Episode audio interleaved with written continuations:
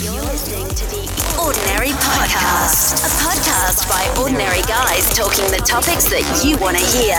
And now, here are your hosts, Ryan and Steven. Good Wednesday evening, everybody. You are listening to the Ordinary Podcast. I am your host, Steven, and I am joined alongside by my co host. Ryan, how's it going, guys? So, Ryan, episode six is upon us, and I must say that I'm getting more and more excited each time that we record an episode. But uh, as promised in last week's episode, we're going to touch on a number of topics. Uh, we have our second fan audio from our good friend Chris O'Malley, who has a question he would like us to answer. All in an ex- all in all an exciting show in store. Um, but before we get started, let's talk about this nor'easter that's supposed to be happening. Uh, it's nor'easter Toby, and just like in the office, Toby is definitely hated by me. So Ryan, how's it? Uh, how's it going over by you? Uh, snow is falling very, very rapidly. I'm actually looking out the window right now, and it is dumping on us right now. Well, that's good. Yeah, definitely. Nice. How about you? It is basically doing nothing. It's barely coming down here. I'm kind of surprised because when I was reading all the, you know, the predictions and everything like that on, on Twitter, on weather.com, they were saying I was in like the 16 inch range. So this is nothing compared to that. So Yeah.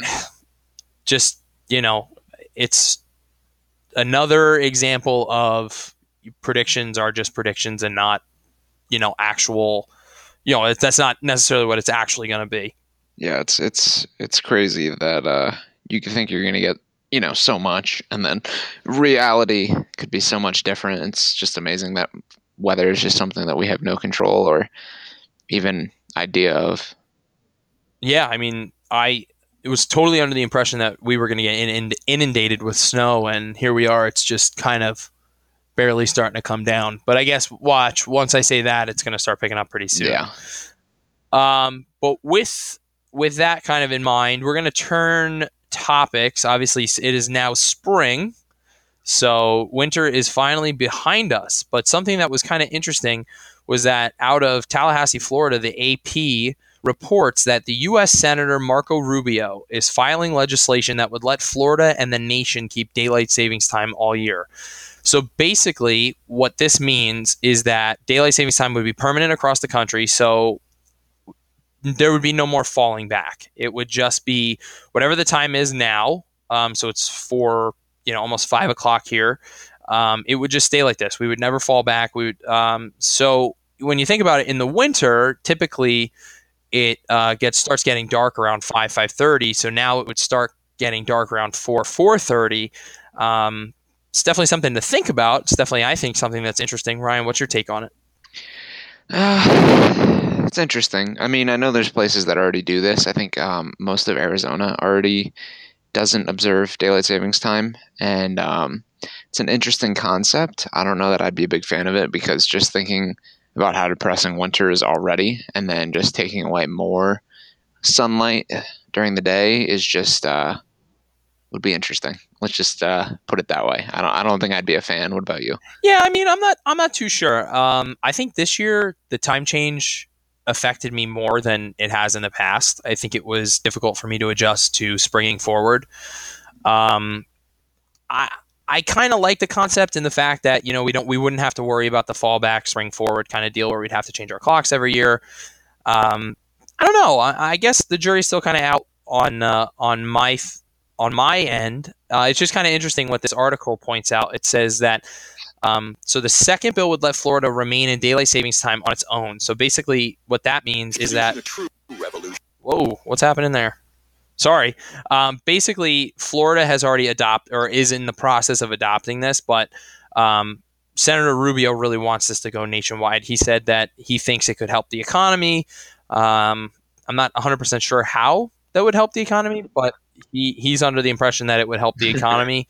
I don't know. I think it's just something to think about. It.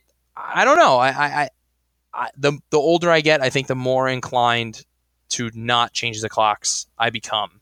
Um, it's just I don't know.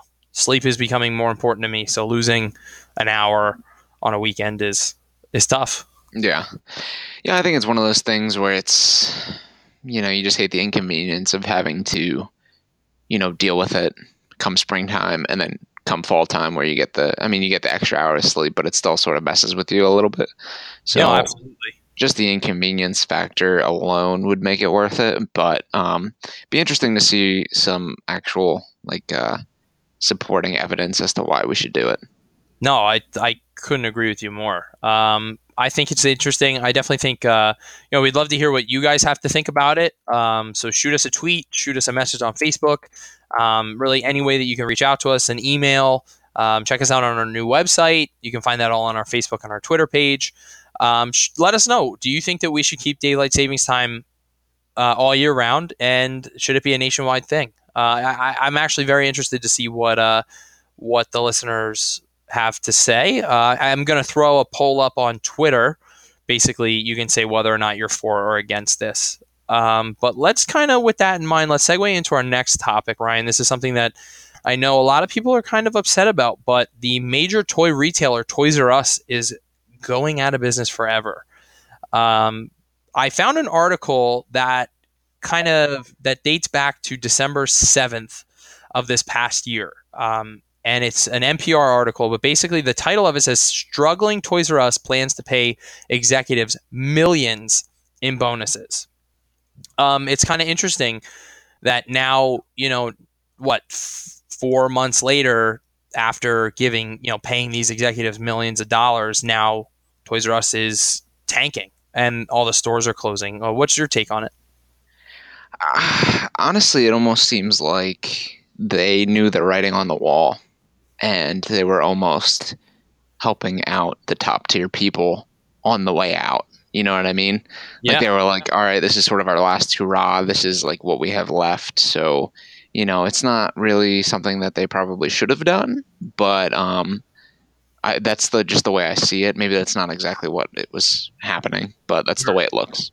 So um, the first art, the first paragraph in this article says a bankruptcy judge has granted struggling retailer Toys R Us permission to pay millions of dollars in bonuses to executives after the company argued it was necessary to motivate its top brass during the critical holiday shopping season.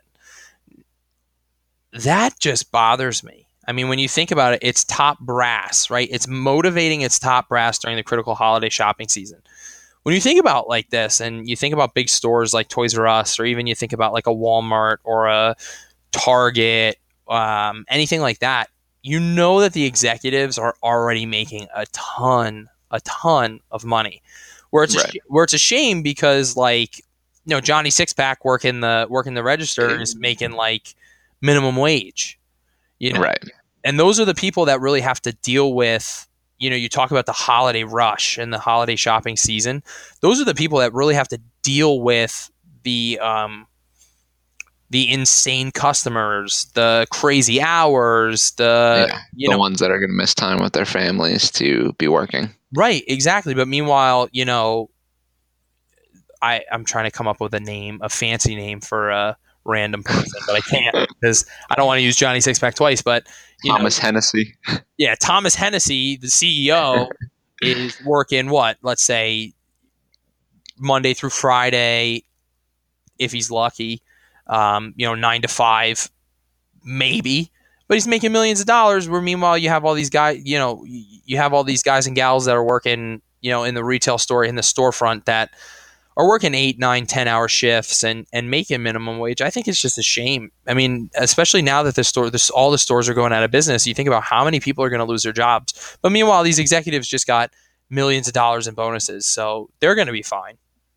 Yeah, I mean, it's kind of a shame, but that's kind of how America is anymore. Mm. I mean, it's just like the rich get richer, and you know, the guys that are working you know those lower tier jobs are the ones that are just out there grinding and uh, not making much, but just trying to survive. Yeah. So the the bankruptcy judge, his name is Keith, Keith Phillips. He ruled the company can dole out fourteen million dollars in incentives to its top seventeen executives. So I guess the caveat is that fiscal year earnings must first reach five hundred and fifty million dollars. So I guess there was a bit of like a um, a stipulation there. Um, but the executives could receive even more if earnings reached 641 million, But the company's lawyer, Joshua Sussberg, said that target would be incredibly hard to uh, achieve. Now, in a filing, Toys R Us argued it is the company's employees, and more particularly the senior management team, that must execute at this critical juncture and provide the foundation for a successful turnaround. Now, I couldn't agree. I I can only agree with half of this, right? I can only agree with the fact that it talks about the company's employees.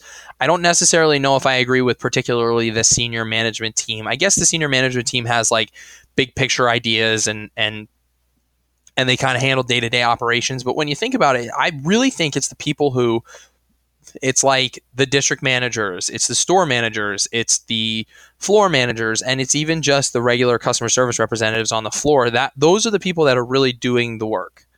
I, that's just how I feel. Yeah.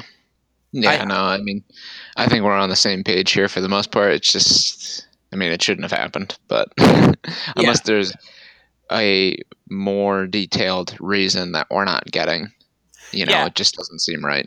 Yeah, and I think it's just a shame because in September um, they filed for bankruptcy. So they filed for bankruptcy in September. Three months later, they're like, "Oh, you know what? If you know we reach a certain amount of sales, we're just going to give millions of dollars to 17 different executives." Um, it's just such a shame because then you think about it. I think they have around like 1,600 stores worldwide, and I think uh, if I'm correct, I think all of those stores are closing. I just think it's a shame. I mean, it really is. You think about how many people are going to lose their jobs. And yeah. while these executives probably made out like gangbusters, because let's be honest, around the holiday season, it's probably not that hard for a big box store like Toys R Us to to make whatever that goal was, that 500. Let me just double check that. I don't want to get that wrong. The 550 million. That's probably not difficult to achieve between 1,600 stores worldwide, worldwide around the holiday season. I mean, I know when I go into this into New York, we always go into to Toys R Us in Times Square, like always. Um, not necessarily because we bought, you know, not, not necessarily we buy anything, but we go in to look and shop around, and you, then you think about all the tourists that come into Manhattan, and and every I feel like every tourist will go to the Toys R Us in Times Square because of you know the Ferris wheel and that, and they'll spend money. And I'm not saying that one store is gonna, you know, help them reach their their goal, but um, there's a ton of people, there's a ton of foot traffic through that store, and, and, I'm just saying now it's a shame because now when I go into the city, you know, if that store's closed, that kind of sucks because that's something I've been doing since I was a kid. So it's just right. a shame. I mean, Toys R Us have always sort of been like that for me. Like, it, I mean, obviously, especially when I was a kid, if not exclusively. But like when you go in there, like it was just a really cool atmosphere. Like it was just like, I don't know, being in like, especially when you were a kid, like it was like being in like heaven because like there was all these toys around and you could just run around and it was just like all the bright colors. Like it was such a like just a cool place to be. Yeah no i mean i totally like, it was I mean, more so an experience i guess is what i'm saying like yeah absolutely. like obviously you were able to go into it and it was a store you could buy stuff but like it was just like an, a fun place to go as a kid. Yeah and and and i think about it because you know obviously i'm i'm probably going to bring this up for the next few weeks. But um, you know, obviously, I'm getting married in two weeks, so starting to think about you know a family and starting you know starting my my real adult life when you think about it. You know, and then I start thinking about oh well, when I have kids. Now I won't be able to bring them to Toys R Us like my parents used to do, or like my grandparents used to do, and I just like exactly what you said. Like I remember that joy walking through the store, wa- even just walking into the store, you just like your eyes opened up because it's like, oh my god, I, I don't know where to go, or I don't know where to start. Yeah you know the, the fact that our kids and you know their generation won't know what that's like because it's just basically everything is just online nowadays. You know it's yeah. so difficult i think. You know obviously you could go to a walmart or a target like i said but you know a majority of shopping anymore i feel like is done on amazon. Yeah. So it's just yeah the generation we're in is is vastly different than uh than what we grew up with. Yeah, and I think it goes back to we talked about this. Um, yeah, I think with the PlayStation where we talked about um, violent video games, like it's all about being, it's all about convenience, right? It's all about the convenience factor of, of everything, and sometimes driving to a big box store isn't as convenient as going to your laptop or even your cell phone and buying a GI Joe or a Matchbox car. Um, right. And then you know if you prime, oh, it'll be here in two days. So I don't know. It, I think it just sucks. I think it's a shame. That was a really fun store for me growing up, and I have a ton of memories going into those stores. So it's just, I don't know. It just kind of sucks that I feel like, um, you know, our, my kid, you know, my kids and our kids' generations are going to lose out on on that joy of going in and picking out a toy, and I don't know. It's just kind of nostalgic. No, I, I completely agree. I mean, uh, I just quickly looked it up, and Toys R Us has been around since um, 1948, so it's definitely a long time and a big loss. Yeah. Oh, it's just such a shame. I don't know. I, I'm I'm just upset about it. That really sucks. it definitely does, but who knows? I mean, it doesn't mean that maybe it can't make a comeback in a few years if they figure stuff out. Yeah, I just probably not, but maybe. yeah, I I don't see that happening. But anyway, yeah. what are your thoughts on it? Um, we'd love to hear it. Again, like I said in the last from the last uh, topic, shoot us a tweet, shoot us a message on Facebook. Anything you want to do to reach out to us, you know, we'll touch on that again if you have anything to say. Um, but turning to a different um, kind of place of enjoyment for me, at least. Um, there's some breaking news, and this may sound silly, but breaking news out of Orlando, Florida. Uh, Walt Disney World uh, announced that their resorts are officially, um, they will officially begin charging resort guests for parking. So this is something that Disney World has always done. So if you were to stay on property at Disney World and you were to drive your car, you didn't have to pay. And that was something that uh, my fiance and I took advantage of this past summer. We drove down to Disney for the first time.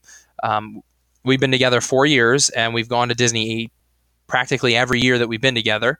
So we're going for our fifth time this coming summer, which is really exciting. But this past year was the first time we drove down. And I have to say, if you've never d- driven down to Disney, it's it's actually a lot of fun. Um, just the whole road trip, and I mean, we broke it up, but anyway, I'm beside the point. When we went there, when we went there, we um, you know, we got to park our car literally. I mean, it was maybe 15 feet from our hotel room. It was awesome. Um, but now, starting March 20th, so that was yesterday. Um, so yesterday, visitors who book a new reservation at any of the 30 Disney Resort hotels in Orlando must pay for overnight self parking. So, uh, guests who reserved a room before yesterday could still enjoy the perk. But if you book for, like, for instance, I booked my my honeymoon in probably January, maybe before January. I don't remember. So I would obviously still get free parking, but it just sucks because now um, the value resorts, which are the cheaper resorts you can stay at, those are like your um, your all star sports movies. Then you have um, trying to think what else, Pop Century, Art of Animation, places like that. You would have to pay thirteen dollars a night at a value resort. Moderate moderate resorts, which are like your Caribbean Beach or Port Orleans Riverside and French Quarter. Uh, I'm trying to think what else off the top of my head. I'll get there. Um, those are $19 a night. And for the deluxe hotels, so we're talking the Contemporary, Grand Floridian, Wilderness Lodge, um, Polynesian, it's $24 a night. So if you think about that, let's go to the moderate for a second, Ryan. So if you and your family go down, or you and you and Jacqueline go down to Disney World, just the two of you, right? Say you stay at a moderate resort for seven nights, you're there for a week. In parking alone, you're going to pay 133 bucks and that's yeah, that's crazy. and that's just to park your own car. That's not right. that's not like you know you pull up and you hand your keys to Mickey Mouse and he hops in and goes oh like and just drives your car away. Can you do that? Is that, that would be awesome. Like I wish that would be really cool. But uh, one more one more Mickey sound and then we'll we'll we'll keep going. Oh, um, hiya, pal. That's my Mickey, that's my Mickey impersonation. It's probably terrible, but uh, like 133 bucks for a week is just, in my opinion, is just ridiculous. Um, you know, yeah, absolutely. Bre- oh, sorry, my computer. Um, I know. I so for those of you who are listening right now, uh, I give Ryan a lot of a lot of crap when his computer makes noises. So the fact that mine just made one, um, He's fired. Yeah, I, I, I am fired. But um, basically, I just want to run through like pricing and kind of what like a week at Disney World would cost, just real quick. Um, so my fiance and I are annual pass members. So basically, one of the perks that Disney has is you can purchase a annual pass. obviously each person in your party would have to have one. But basically, it gives you admission for a full year from the date you start. Like, so say, like we started August 6th, 2017. So it runs all the way from August 6th, 2017 to August 6th, 2018. So you get admission for a year to all four theme parks. You can visit all the parks on the same day. So that's your your hopper pass. It includes your all free like pictures and all that kind of stuff. You get 20% off select dining and merchandise. And you also get free parking at the at the um, the theme parks if you wish to park there. That alone is eighteen hundred dollars. So that's a lot of money, obviously. And then if you're to stay at a resort, depending on which resort you want to stay at, Ryan, it's um it's still kind of expensive. I mean, uh, I'm trying to think off the top of my head. I'm trying to do this like I'm trying to navigate Disney's website um, and talk at the same time, which yeah, see this isn't working for me. But anyway, yeah, um, but like a moderate resort typically starts at like two hundred dollars a night. So, like I said, if you and Jacqueline were there for seven days, you're talking fourteen hundred bucks plus an additional eighteen hundred bucks, say for your annual pass, plus an additional hundred and thirty three for parking for a week. You're already talking between resort tickets, um, resorts and tickets and parking. You're now looking at thirty, almost thirty four hundred bucks, and that's not even food and merchandise. Like that's ridiculous. So the fact that they're even trying to like tack on this extra 133 bucks or this extra fee per night i think is just ridiculous. Like how much money how much money do you think that's actually gonna gonna make for them? Yeah. Honestly at this point it's kind of like it's becoming just a once in a lifetime vacation for most people just because it's so expensive.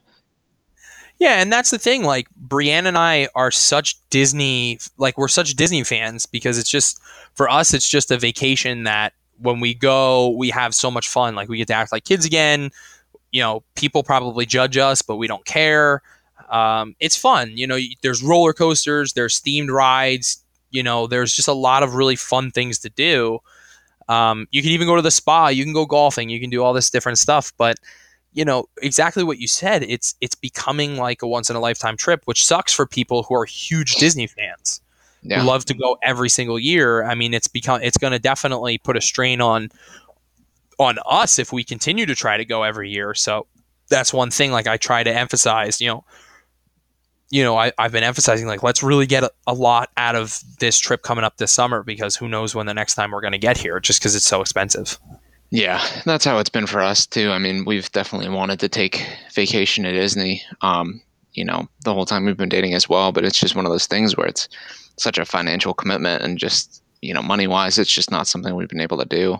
It's something that we both talked about a ton but just realizing it's just not really possible unless you're in a stable financial situation honestly.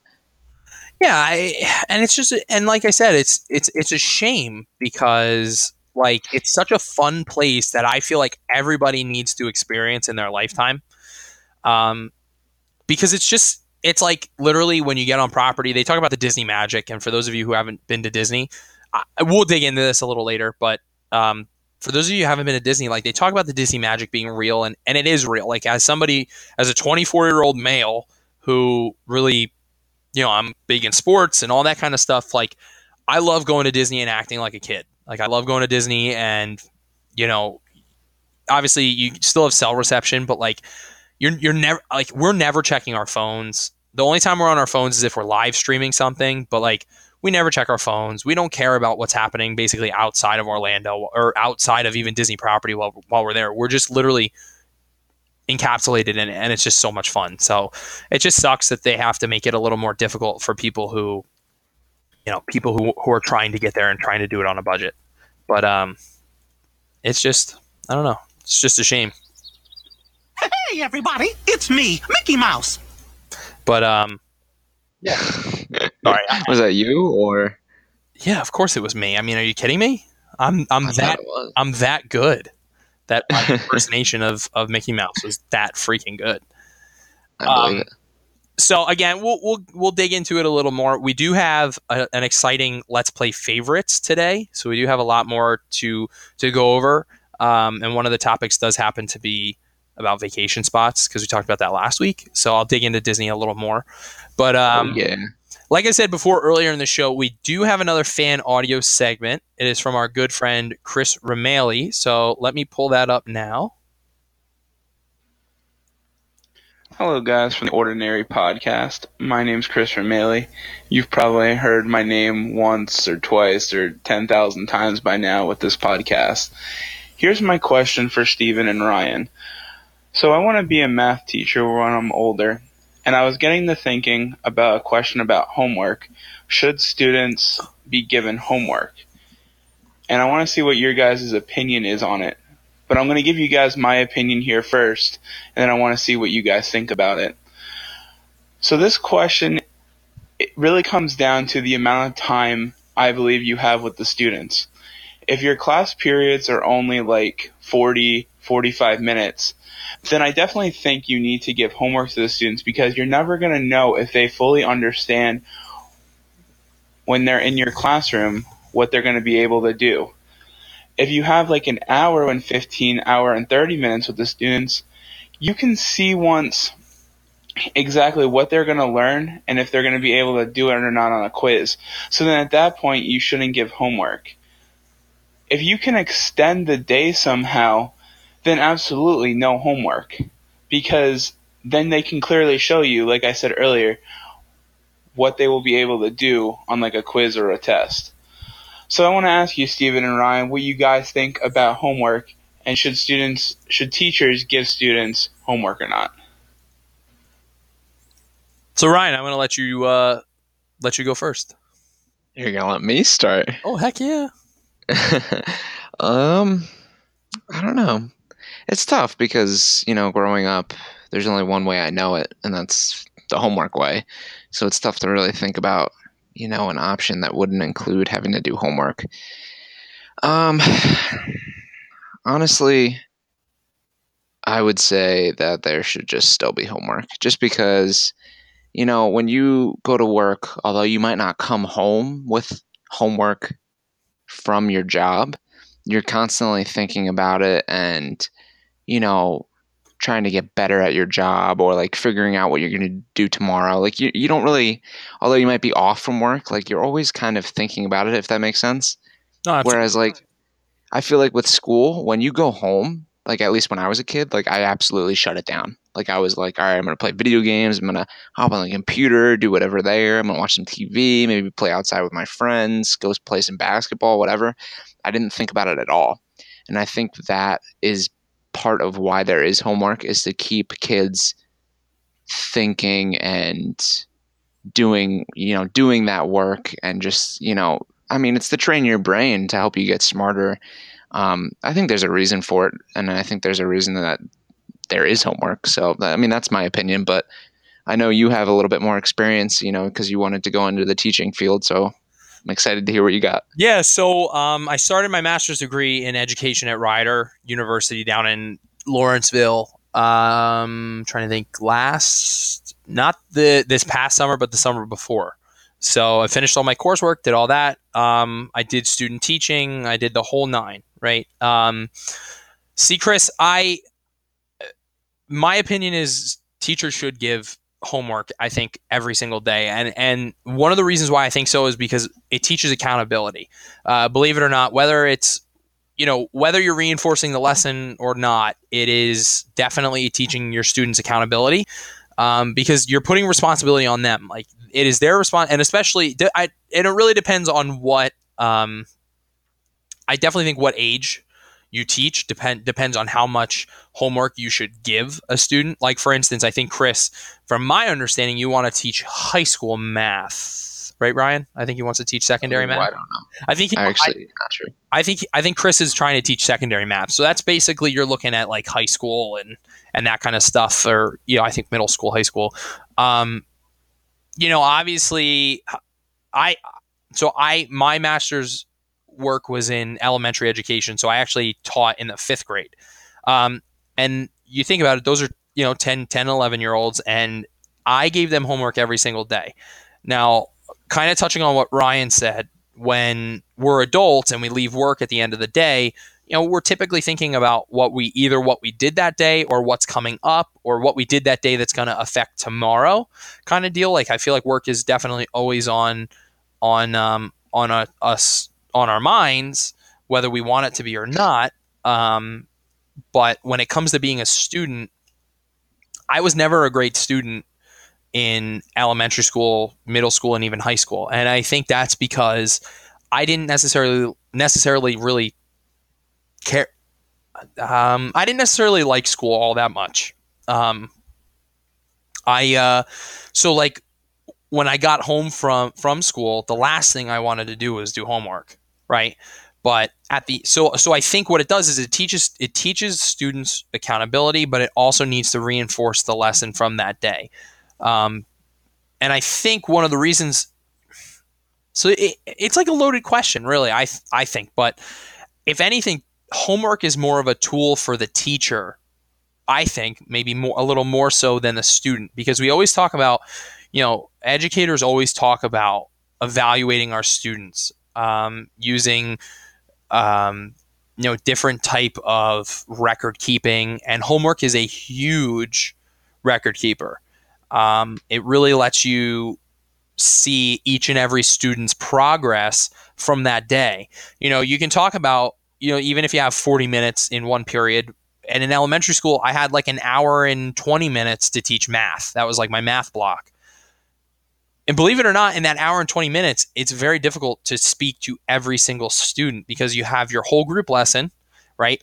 You're going to have like some whole group practice of of whatever concept you're teaching and then it's going to be you know either partner work or individual work whatever for the rest of the period and during that partner works or individual work it's really difficult i think to evaluate each and every single student because you know you want to spend as much time with each student as possible so it's really hard to get around and meet with you know if you have 25 students you want to spend at least five minutes with each of them just just to kind of figure out whether or not they're understanding the concepts.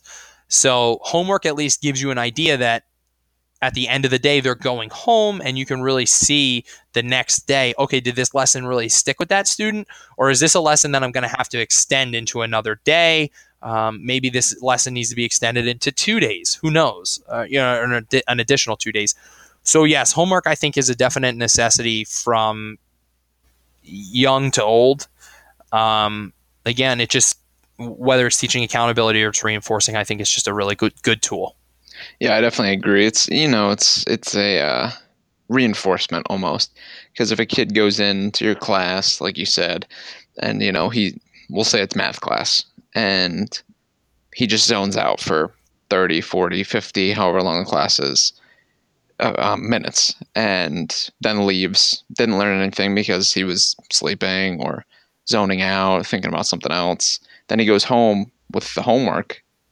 He's forced to make a choice and either, you know, not do the homework and take a bad grade and show that he's not paying attention, or do the homework and, you know, in a way, either learn what you were trying to teach today or not learn it, show that he didn't learn it, and then hopefully learn it the next day or whatever. So, and then if you don't have homework, it's, you know, he doesn't get punished for not focusing besides on a quiz or a test. And then that could be sort of catastrophic where all of a sudden one or two quizzes or tests go by, he hasn't been paying attention in class, and all of a sudden it's like boom, he's done. Like he's gonna fail that class because that could be, you know, all the tests that semester. Right. And like I said, as a teacher, you know, it's obviously your responsibility to meet with each and every student and know your students, right? And know what your students are, where their strong points and where their weak points are. But I can say that when you when you're thinking about your math lesson, and Chris, I'm right on board with you. I love teaching math. That was so much fun. I really enjoyed math lessons because I felt like you could really kind of play play games in a way. Um, but you're thinking about your math lesson. You want that to go well. And then you're thinking about, okay, now I have to make sure the students understand the concept and then and then on top of that you're thinking of okay well this is math but now what's coming up for language arts or social studies or what have you i mean i guess it's a little easier when you're departmentalized like for instance i guess if you're a high school math teacher but it, I, I guess it's a different i guess that's a different animal on it in itself because I guess if you're a high school math teacher, you're going to teach calculus, algebra, and different things. So it's kind of still the same kind of concept. Whereas you're always thinking about what's next, right? As a teacher, you're always like, okay, I taught my math lesson.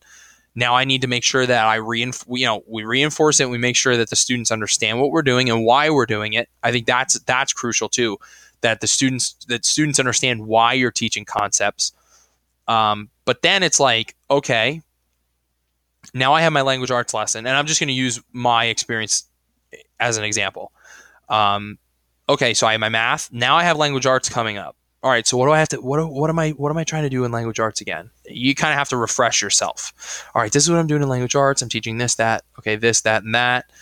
And and your your mind is like that's teachers have such a hard job, and I think it's such a shame when people, you know, criticize teachers and it, it, it is literally as someone with experience, it is such a difficult job because you're you're constantly on your feet. You're running around all day long. You're trying to um, wrangle 30 different emotions and you're trying to navigate 30 different emotions. So, you know, I'm telling you, it's not every single day, and not every single day is peaches and cream.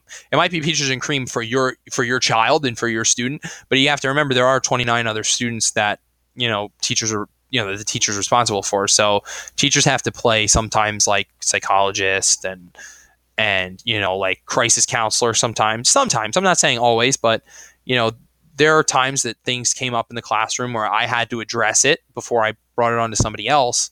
And I'm de- I, I know I'm kind of you know pulling off of the highway here, but um, I, I think it's just important. You know, teachers don't get enough credit for what they do. It's an incredibly hard job, and I know homework. Homework is one of those things where teachers are like, "Oh, I can't believe I have to go home and grade all these papers." But at the end of the day, it's a part of the job. On you know, it's a part of the job, and it definitely helps you to evaluate student progress and whether or not whatever you taught um, stuck with that student.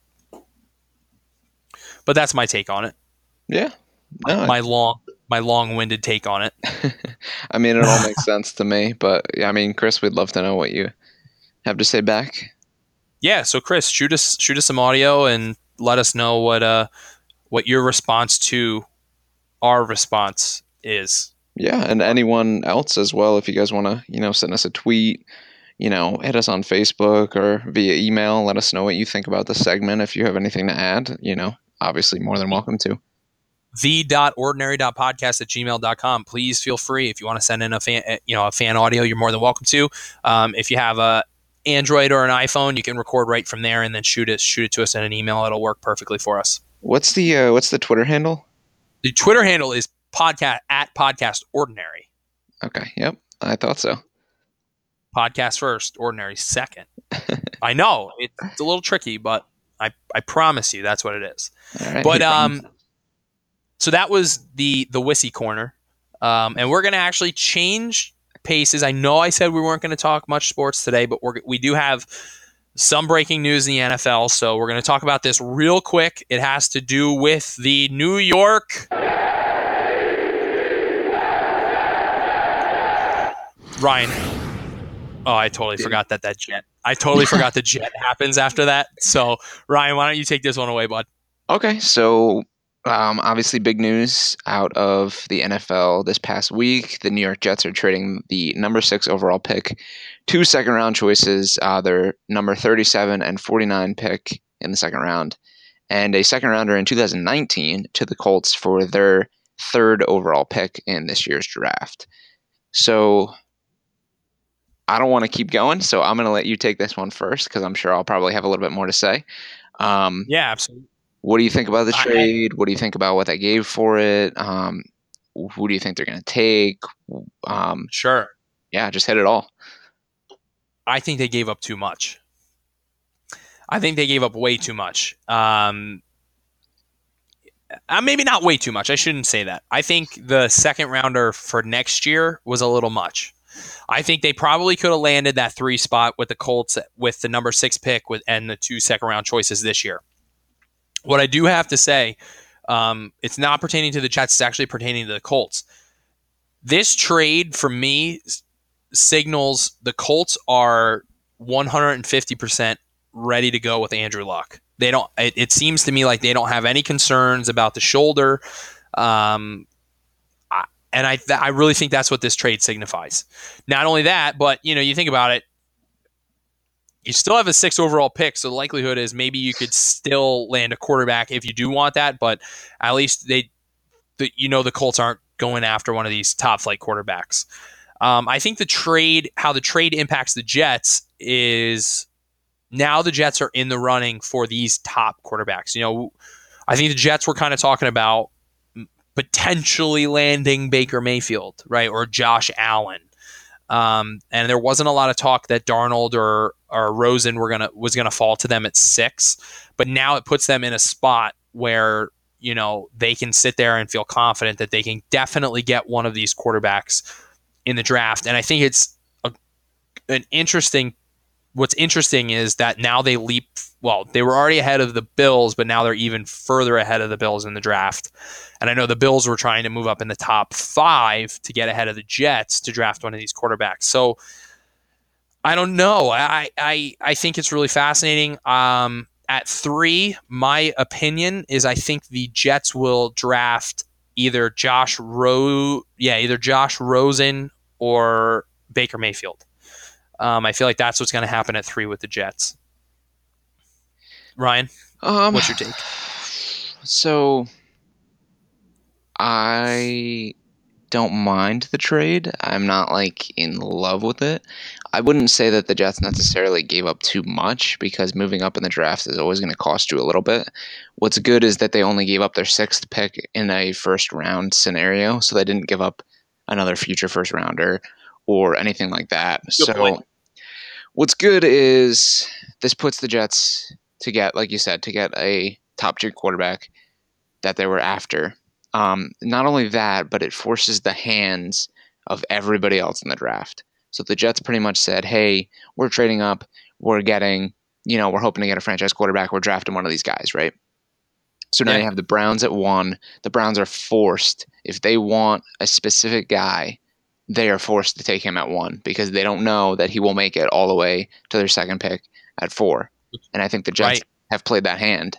And then same thing, either the Giants, if they want a specific quarterback, they're going to have to take them, or if somebody trades with the Giants or somebody trades with the Browns, they have to do, make that trade if they want to get a specific guy that the Jets might take or the Browns might take. So they really, really forced a lot of hands of a lot of other teams in the draft, which I do like.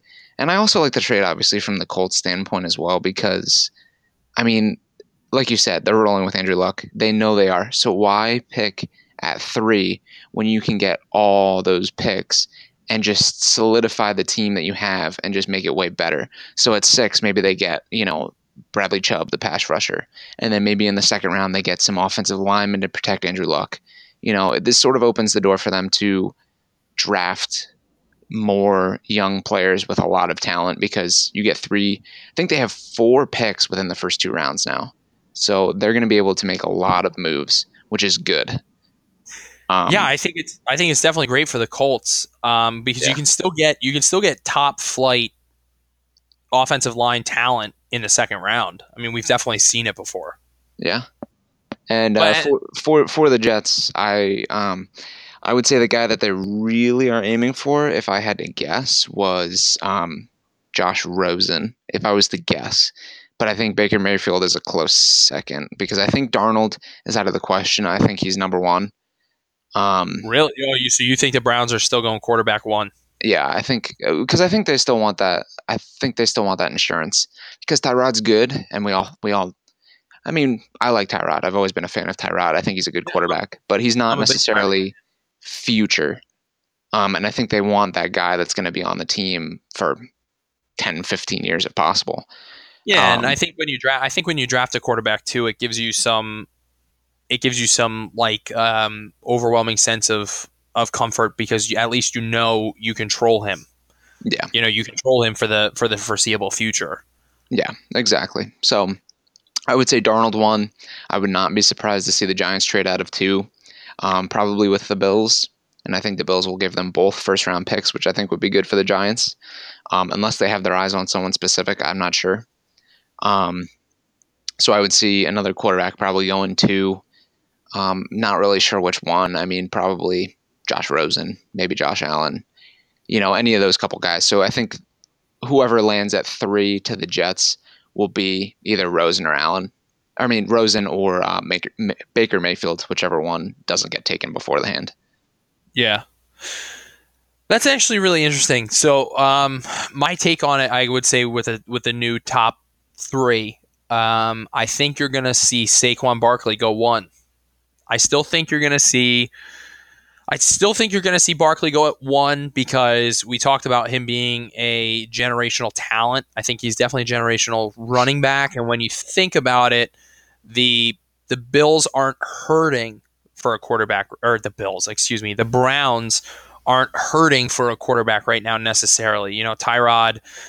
Tyrod's proven himself in Buffalo as a clear cut number one quarterback. Um, not saying that he's necessarily top flight number one quarterback, but he's definitely a top, uh, you know, a, a, number one quarterback.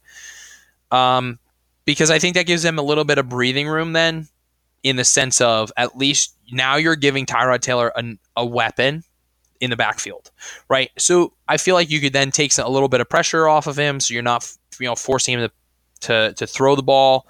Um, I think I think Saquon is is the right pick at one.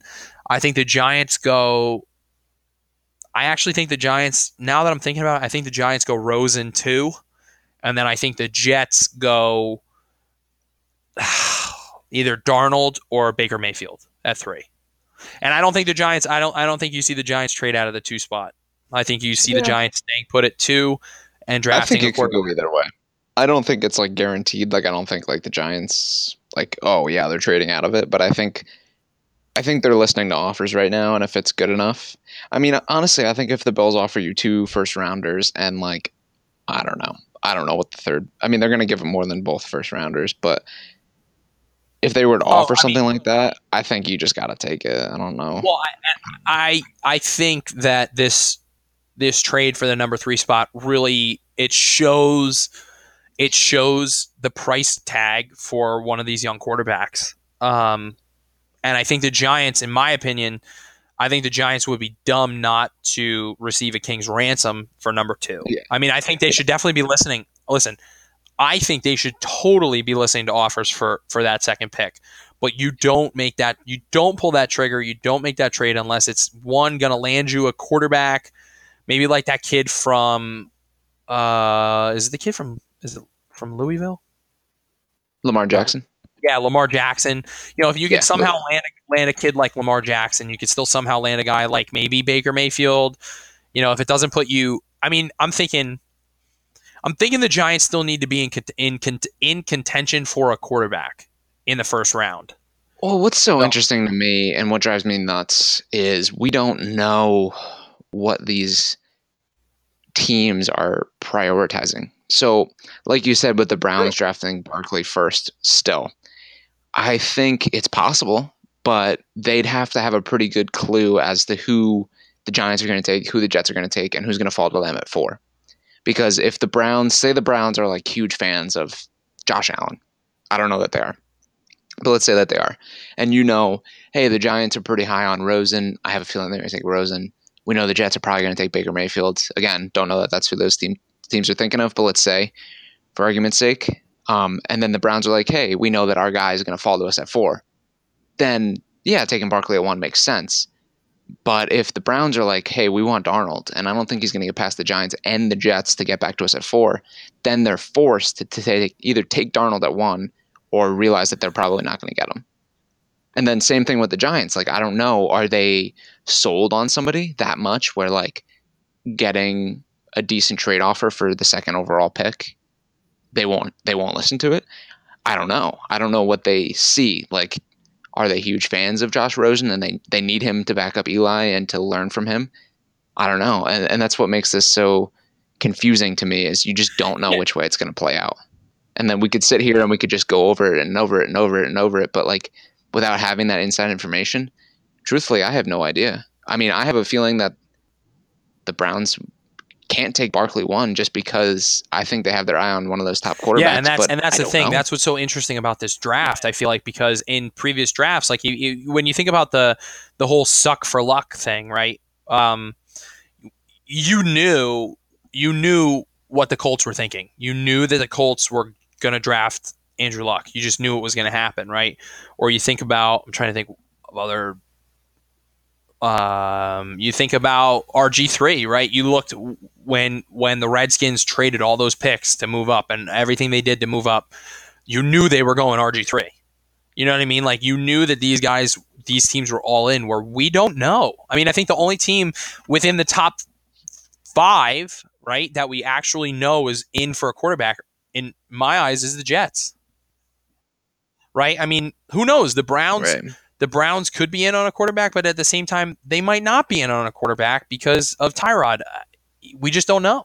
We just don't know. But even even with the Jets, like we have a pretty like ninety nine percent sure that they're in on a quarterback. But there's still that slight little tiny bit in me that's like, who knows? Yeah. Like I don't. I'm not sitting there in, in the boardroom with them. I don't know that they're like, Right? We're okay, three, we traded here for a quarterback, no doubt. Like, who knows? Barkley falls to him. I'm not saying it's going to happen. right. That they're going to want him, We're- but I don't We're know. still a full month out from the draft, and right. who knows? The Jets could be sitting there and saying, you know what? We have our guy in in in Teddy. We have our guy in in Josh. Now let's just get him another weapon. I mean, who knows? I mean, I think it's really Right. fascinating. You brought up that that point to me about how you think, you know, the Jets also. It's like a conspiracy theory, which I love. How the Jets could could have moved up to three to kind of force the hands of the Giants and force the hands of the Browns, so that Barkley could fall to them at three. I don't know. I mean, it's just going to be fast. It's going to be an interesting draft. It's just I, I want to see where everybody's heads at. That's really what what I'm interested in now. at this point the anticipation is just boiling over to the point where you're just like all right let's let's get it let's get it done I, i'm dying to know let's get it done let's see where the chips fall and just know you know that's that's that's the most exciting part is after the draft happens and you see who your team's got and you're like okay like that's what all the hype was about we traded up to get this guy like i don't know it's just going to be a huge Yeah, and you're either you're But, either going to uh, love it or you're going to hate it. Truthfully, I feel like that's what happens with But every real draft. quick, yeah, real quick. Um, I just went back in time and looked up a trade from last year. I'm sure a lot of people remember the Bears traded up one Mm. position to get ahead of the 49ers to draft um, Mitchell Trubisky. And that was literally so they were sitting at three, the 49ers were at two, and they swapped positions. So the trade the Bears made to move up one position was they traded the third pick overall for the second pick. They also gave up a third round pick that year, a fourth round pick, and a third round pick this upcoming year just for the second pick. And that's literally to move up one spot. So the Jets moved up three and traded two second rounders and a second round next year.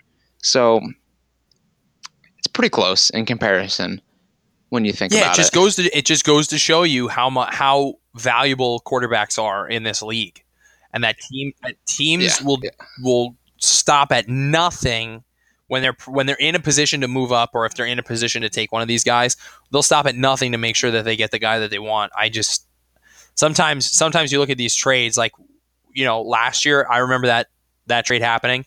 A lot of I know you and I we talked about this briefly. I was scratching my head over it. Yeah, it was was, not even. I don't even think was on the radar for San Fran. I mean, he might have been, but I, you know, you look at him and he didn't scream like he didn't scream potential like some of these quarterbacks do. So it's just it's just so fascinating when you're in that position, you know, and you have an opportunity to get a guy who could potentially turn your franchise around. You just go all in on it. So it's you, we definitely see the Jets going all in on on a quarterback. And uh, I mean, that's obviously what you like to see is that the Jets aren't just going to sit back and wait for the chips to fall. They're not going to sit at six and just be like, okay, well, whatever makes it to us makes it to us, and you know, we'll just we'll just take whatever's left. They went out and they're like, hey, listen, you know, we know that this year there's ride there's a lot riding on it. You know, Todd Bowles could be gone with a bad season. Hey, even even And, Maccagnan you know- could be gone. yeah, they both could be gone with a bad season, with a bad draft, with a bad person, with bad personnel. So they they realize like, hey, this is our this is probably our last shot to And make a difference. And if they can prove like moving up three spots, getting either a franchise quarterback or a franchise player can help make this team better. Maybe not next year, but in the long run, I think that could save their jobs, and I think they know that, and I think they they needed I to think make it's just move. nice to see the Jets being aggressive. I don't think we've seen the Jets be this aggressive in a long time, making moves to really solidify their team. You know, it's nice. It's really nice to see this from the Jets. I feel like the Jets would be complacent. Like if this was like the old Jets, or if it was like if Maccagnan knew he was safe and so did Bowles, like maybe they don't make this trade. You know, maybe they just wait at six and figure out what happens. But um, you know, I, it's nice sometimes when when you you got a little pressure on your executive, you know, your GM, and there's a little bit of pressure on your, your coach. It's it's nice to see these guys make some aggressive moves, and who knows, it may may not pan out, but it also this this move in particular may have just bought Mike Maccagnan a f- you know ten extra years with the Jets. Who knows? Yeah, yeah, we'll definitely see. You know, after the after the draft and after probably after the season, how we do and and how these players and these moves equate onto the field. Yeah. So, with that in mind, uh, I want to do a little shameless plug here. Again, you can always find us on Facebook. You can find us on Twitter at Podcast Ordinary. You can find us. Uh, what else do we have on SoundCloud? I totally All forgot about that. If you go on SoundCloud and you want to just listen to us on SoundCloud, you can find us on SoundCloud. Just search the Ordinary Podcast on SoundCloud. Um, I'm trying to think what else we have Facebook, Twitter, email the.ordinary.podcast at gmail.com. Send us some audio on on anything you want, any news articles, any sports topics, any entertainment topics you want to talk about. I think we're going to start talking a little bit of movies coming up here in, in the future. There's some cool movies coming up in store that I'm excited about. I'd like to talk about. So if there's anything you're excited about, anything you want to talk about, anything you want to hear us talk about, make sure you reach out to us. And again, another shameless plug. If you feel any bit inclined to donate to us to help out the show, our GoFundMe page is still active and live. Um, I still, like I said, I want to thank those who have donated already. You can find that page on our Facebook and on our Twitter. We, like I said, we will appreciate any donation that you absolutely uh, that that you give, and and we definitely not only do we appreciate it, but um, it, it, means just so much to the show. So thank you, thank you uh, for even considering. Um, before we get to let's play favorites, something popped up. I didn't know if we were going to have time to talk about it, but I said, screw it. It's our podcast. We can take as much time as we want. so I threw it in here. Um, Ryan, I don't know if you saw this, but this is actually in West Manchester Township, Pennsylvania. A Oh, wall, a Walmart wedding. So there was a couple who got married in the garden section of a Walmart in Pennsylvania. So it's actually really, really funny. I'm just going to read a little bit of this um, article real quick. But um, like I said, out of Westchester Township, Pennsylvania, this is from a USA Today article. Uh, quote, it's not uncommon for two people who work at the same place to date each other or for that love to blossom into marriage. But when the couple gets married and many of their coworkers who help bring them together can't get off of work for the wedding, what do you do? One Pennsylvania couple, couple answered that. Geez, I can talk. One Pennsylvania couple answered that question by bringing the wedding to their coworkers at a local Walmart. So on Sa- Saturday, Chrissy Torres married Lydia Torres in the Garden Center at the Walmart in West, Ch- West Manchester Township, Pennsylvania. Now, the venue choice seems odd on the surface, especially at times when some weddings take place in ritzy mansions and lavish estates. But dig deeper into their relationship, and the Walmart wedding doesn't sound doesn't seem as crazy. So it's actually really interesting. The couple met in 2015 when Torres first got a job as a manager at the Walmart. Um, so the two started to flirt back and forth with each other. They were always kind of walking past each other uh, at work just to, for the sake of walking past each other. And then, um, you know, uh, I'm trying to think because they both are listed as Torres. Hold on, I just want to get this right. So Chrissy was the manager, was very um, kind of scared to get into an, another relationship as her first marriage didn't go well. But um, Lydia was like insistent, and she like was just all about it.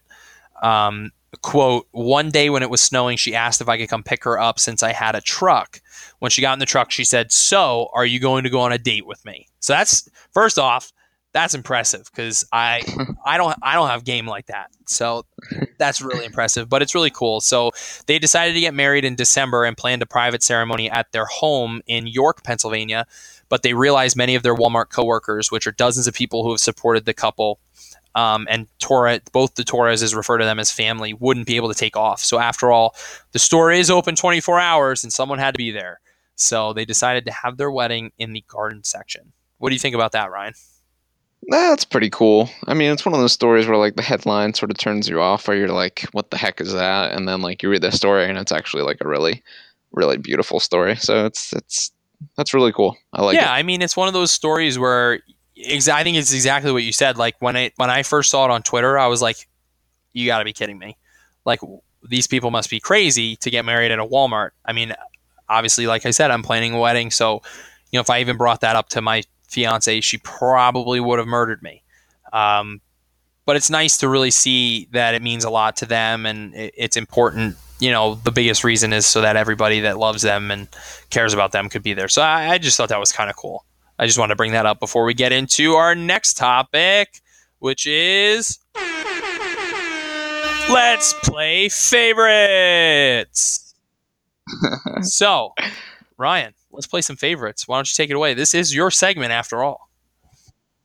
Oh boy. Okay. All right. So our first question was posed actually by you, I believe, at the end of last episode, and it was, uh, "What's your favorite vacation spot?" So we posted. I believe it was on Facebook, and I believe did you post it on I Twitter? I believe that you did. Twitter. What do you take me? What do you take me Okay, for? All right, so we received four answers. So I'll read the first one. It was from Douglas Stansley. um, and he said his favorite place was Sanibel Island, Florida. His, uh, he said that it's his favorite because he used to go with his family and drive the long drive down together from New Jersey to Florida, and he said it was always fun. It was a really nice stretch of beach where you could go really relax and just take in the scenery and the nature. I don't know anything about Sanibel Island. Um, I think I've I mean, I'm looking at all of these, and I only know one place on the four responses that we got, and it's because everybody's been yeah. there. I mean, let's let's be real. I mean, I can obviously say that I've heard of all of these, and I've only been to two out of the four. But um, Doug, that sounds awesome. I mean, any let's be honest, Florida is a really cool place to vacation. Um, you know, anywhere from uh, St. Augustine all the way down to the Keys. Um, so that's really really cool. Like I said, I'm not sure where that is. I want to kind of I just want to see where that is in relationship to. Oh, okay. So it's on the west coast of Florida, down near uh, like Fort Myers. It's, you're basically getting down, not like you're in like the if you go straight across the, the state, you're almost like around between West Palm Beach and Boca Ra- Boca Raton. So that's that's pretty cool. Um, that sounds pretty awesome. But our so our next, uh, thank you for sharing. So our next, um, our next one comes from Stacy Miller, who is a family friend. She says uh, St. John's, U.S. Virgin Island, and she said the reason it's her favorite is because it's remote. You can't get any direct flights. Most of the island is a national park. They have beautiful beaches that are not crowded. There's great hiking. It's close to the British Virgin Islands for boating, perfect for paddleboarding, excellent snorkeling and scuba diving, and the people are super friendly. She said she could continue to go on and on. So I've heard a lot about St. John. I've never been there. Um, it sounds like a cool place. I mean, let's be honest, it's the U.S. Virgin Islands. So how bad could it be? Right, Yeah, I'll let you take the next one. I don't know. I. No, no, no. I, I don't know Oh, who no, this guy this is. next one's all you, man. No, so so the next one actually comes from um, my dad, uh, John Saharic, um, and he said the Tur- uh, Turks and Caicos. Um, I actually, obviously, I went there with with my parents, and I have to admit that is definitely in my top like top two favorite places. That was one of the most fun vacations I think I've ever been to. Um, it's it's like the water is the like clearest water you'll ever find probably anywhere. It was just gorgeous. Um, we stayed at the Beaches Resort there in Turks and Caicos. We did, uh, we snorkeled, we scuba, do- we we dove. Uh, it's an all-inclusive resort, which is really cool. You know, you walk into one restaurant for appetizers. When you finish your meal, you just get up and walk out, um, and you don't have to pay. Well, you paid, but you don't have. You, you, you get what I'm saying. Um, it was a really cool place. There's a lot of really great, fun stuff to do. Um, so, Dad, I definitely agree with you on the Turks and Caicos. All right, and our last favorite vacation spot came from our very own Chris Romali. He said, until recently. Oh, d- who did that? I don't know. Sorry, I. That's the one we were going for. All right, he said, until recently, Wildwood, uh, Wildwood, New Jersey, because he went there Hey! every summer when he was younger with his parents, and he has Totally great- forgot it, Luke. Oh my gosh. Sorry.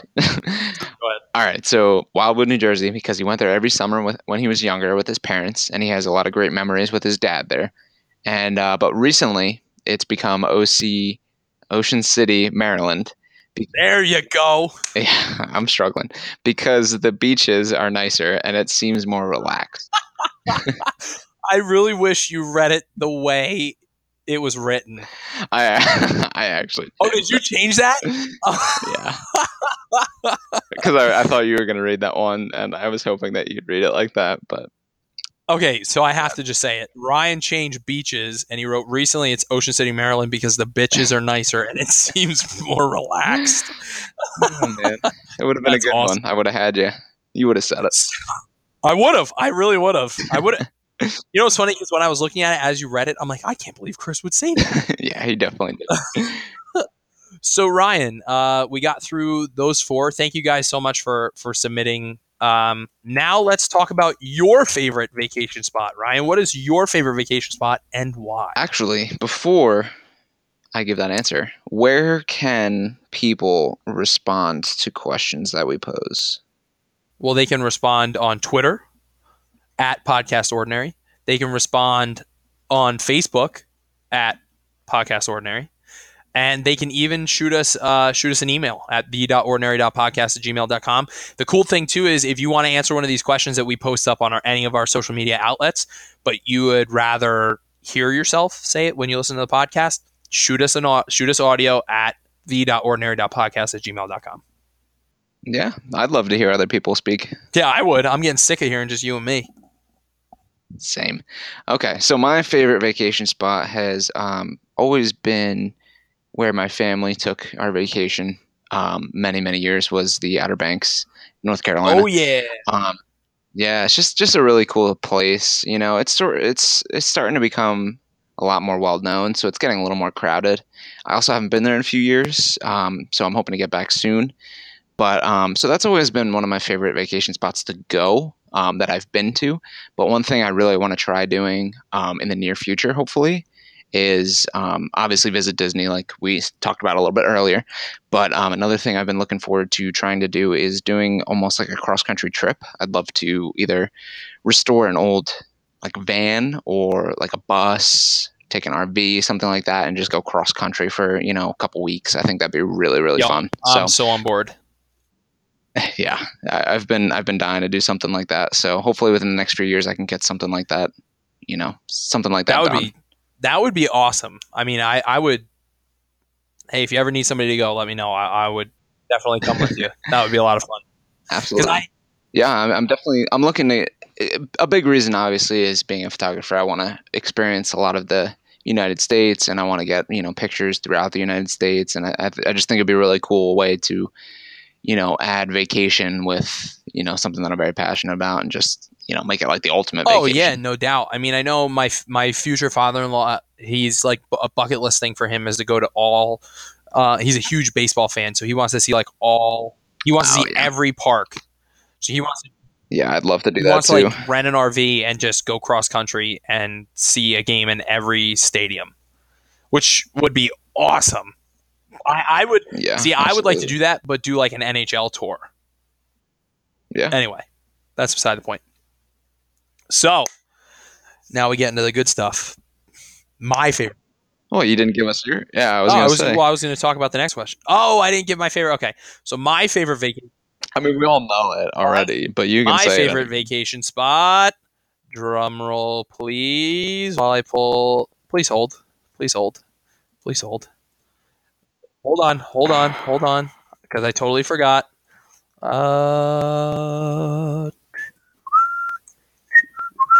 I'm getting there. I'm getting there. Oh, there's an ad. Damn it. Okay.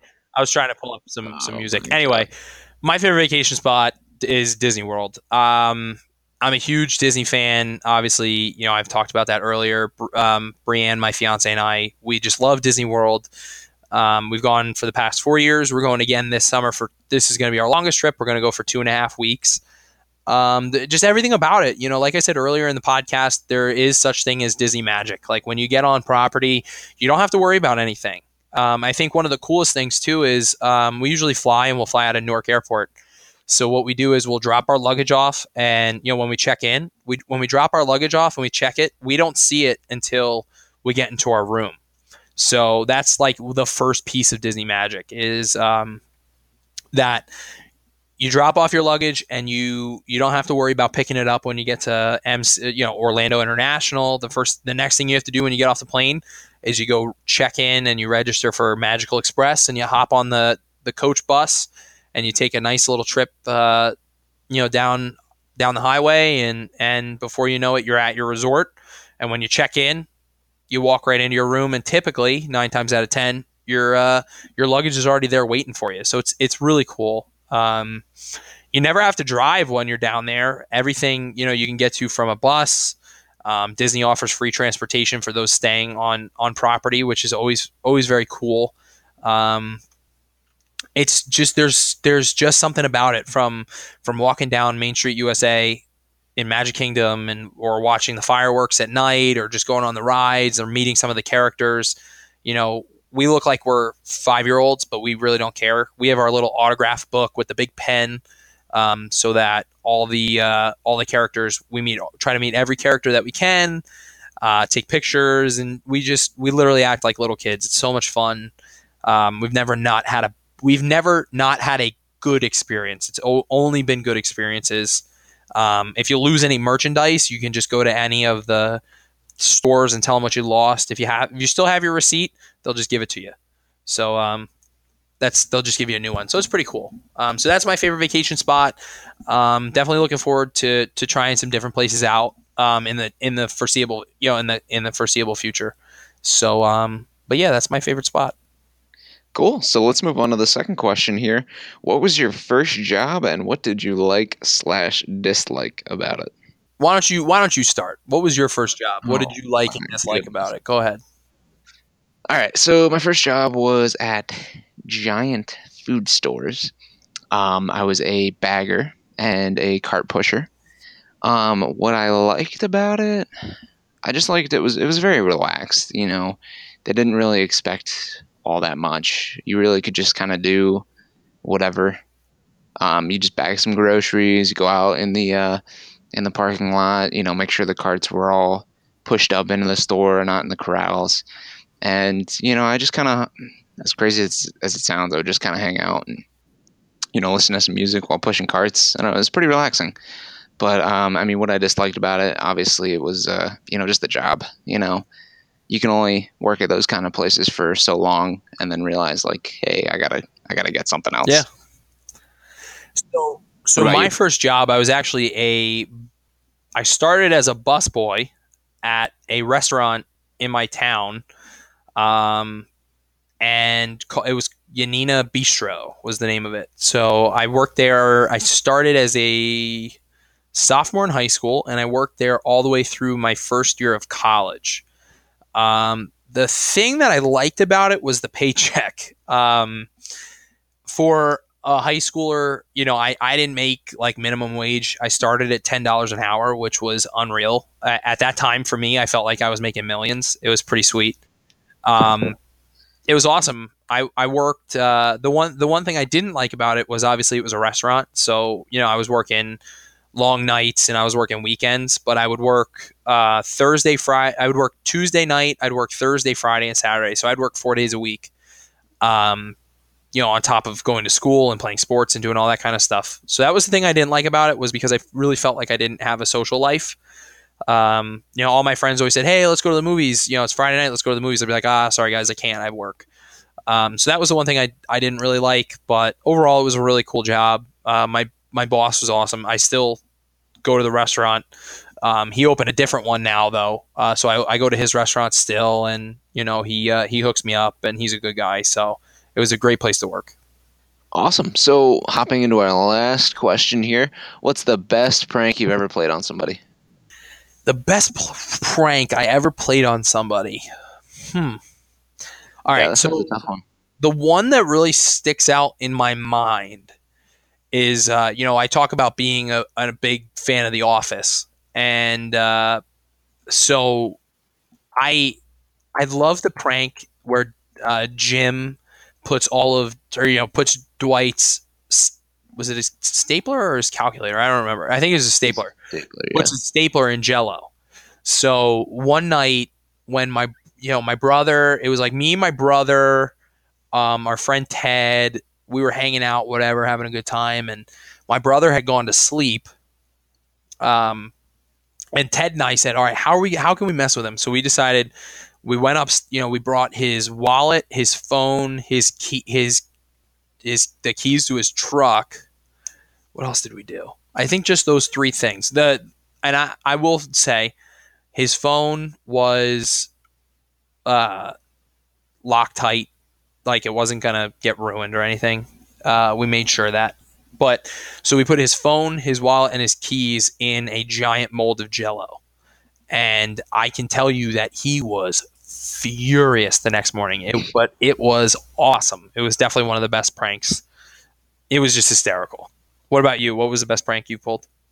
Dude, I don't even know if I have one. Oh well, that's this is a tough one. That's anticlimactic. I know. Well, that's why I had you go first because I was trying to think of one, but I don't know. I'm not really a prankster. Really? You got nothing? I'm, I'm not like you. Not with not with not with Jello. Wow, really nothing. I can't think of any. All right, well, I can tell you a prank that was done to me that I was pissed off about, but it was funny. You know, looking back at it now. Um, so I I have been a volunteer. You know, I I am no longer currently, but I was a volunteer fireman for several years, and one of my childhood friends, uh, his name is Tom, was also a firefighter. So him and I used to, you know, screw around a little bit down the firehouse. We used to have a lot of fun, and we would change people's name tags and stuff on their gear locker. Um, we would always create like nicknames for people um, that were maybe not appropriate. Let's to even say on the podcast. But um, oh I will tell you, there is one. We his little brother. His little brother's name is Steven. Um, spelt with a V though, so it's not the right way to do it. But anyway, um, when we were younger, we actually nicknamed him Peaches. And that nickname has stuck to this day. I mean, he's been known as Peaches for the last probably like 10, 10 maybe even 12 years.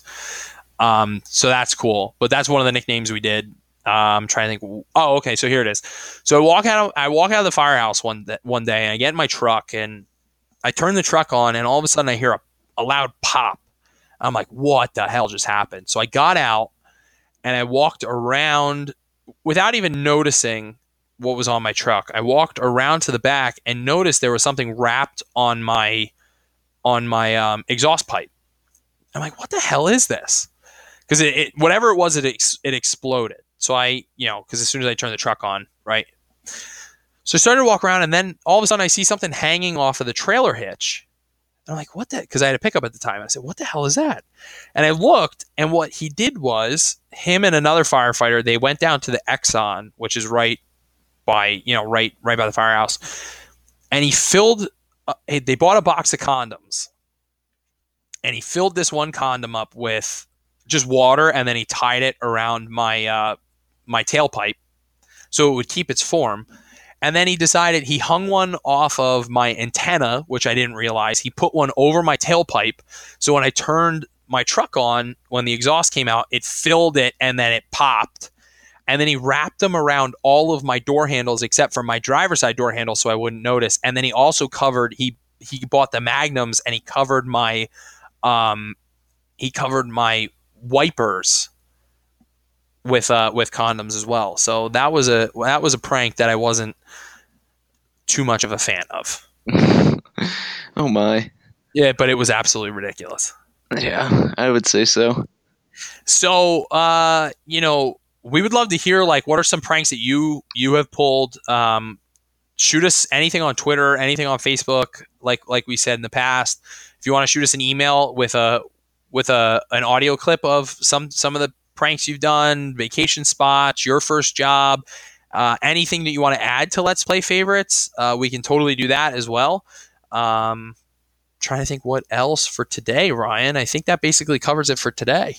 Yeah, absolutely. I mean, like you said, just you know, if you guys have any questions you want to ask us about Let's Play favorites, like if you want to ask what our favorite cereal is, or you know something like that, just let us know, and uh, we'll include it in next week's show. Yeah. So with that in mind, uh, like like we've been saying, keep checking us out on Facebook. Check us out on Twitter at Podcast Ordinary. Shoot us an email at the.ordinary.podcast at gmail.com. Um, go check out our new website. It is officially launched. It's up there. You can check out our March Madness brackets. I also have President Barack Obama's uh, bracket up there as well. You can listen to the podcast right on our website. You can subscribe for any new things coming up. You can also check out our blog. Um, also, check out our GoFundMe page if you're interested in uh, donating to the site. We would definitely appreciate it. Um, but with that, I think we're good. Let the music play out. Thanks for listening, guys.